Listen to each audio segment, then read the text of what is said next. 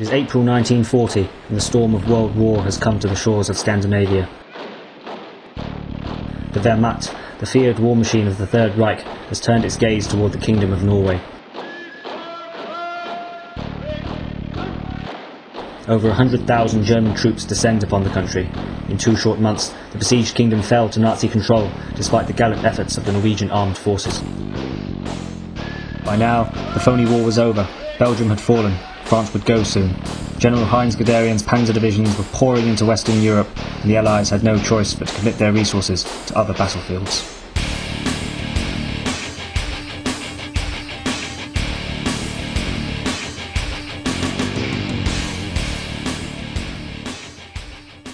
But two years later, Allied attentions returned to Norway. In the frigid plains of Telemark, near the small town of Rjukan, lay an otherwise unremarkable hydroelectric power plant, Vemork.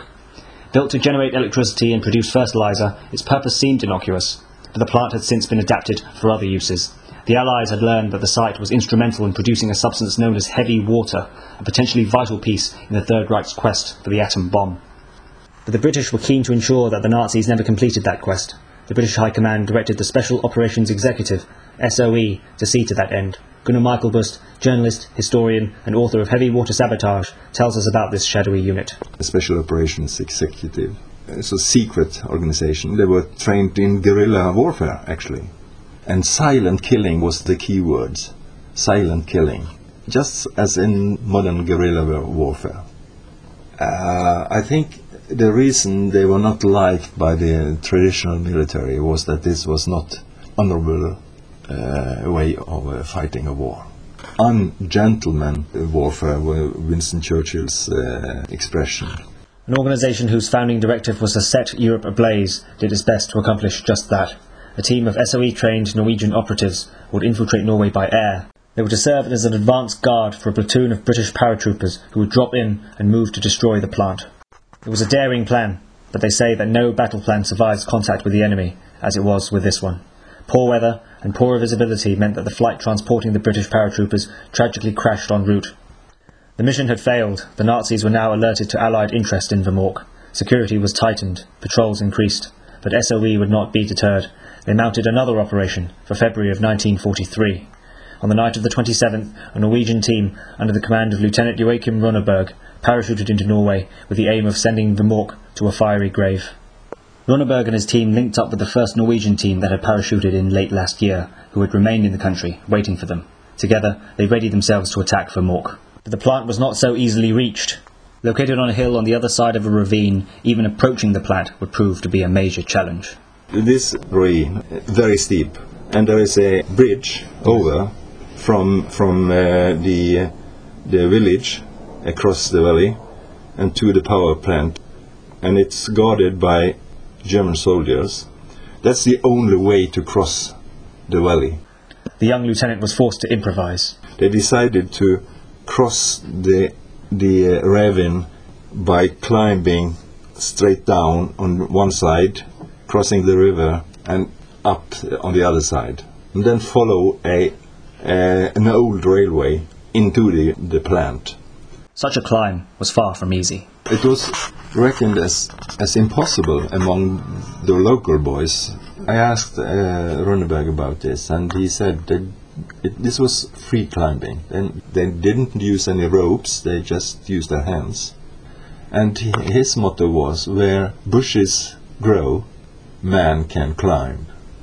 Now into the facility, the operation was truly underway.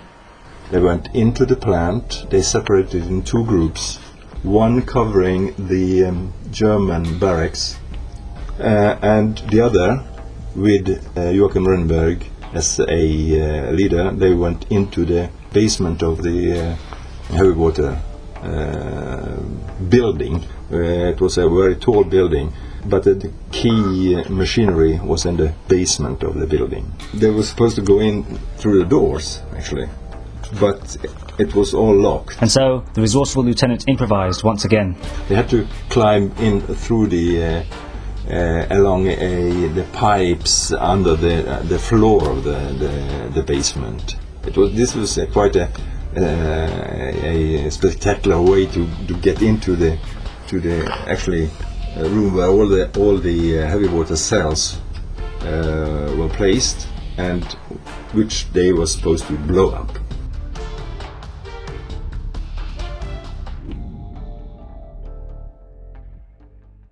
With the target in sight and in reach, the stage was set. The explosives were primed. All was ready to go. Lieutenant Ronneberg set the timers, and like a bat out of hell, he and his team made for the hills.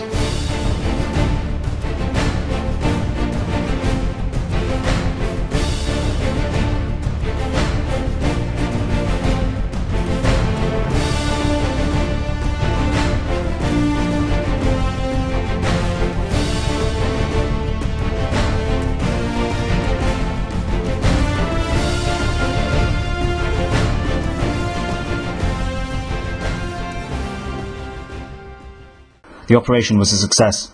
It was later evaluated by SOE to be the most successful act of sabotage in all of World War II. It was actually a very important, the most important Allied operation in Norway, and uh, certainly uh, the most spectacular.